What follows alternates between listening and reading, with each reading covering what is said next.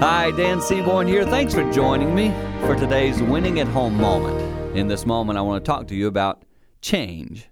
So many of us say we're willing to. Oh, yeah, I'm willing. Oh, yeah, I'm willing to change.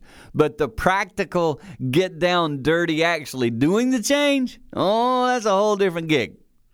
And I want to ask you today are you just a person who gives change lip service, or are you willing to actually renew your behaviors? Look at new ways of doing things. I believe your family today would love to speak to you and probably talk to you about some things and areas in your life where they'd like to see some change. Don't just talk about it, actually seek to go and do it. When you take those steps, guess what? You're encouraged through it. The people who live with you are encouraged through it. Guess what happens when that happens? You all start winning at home.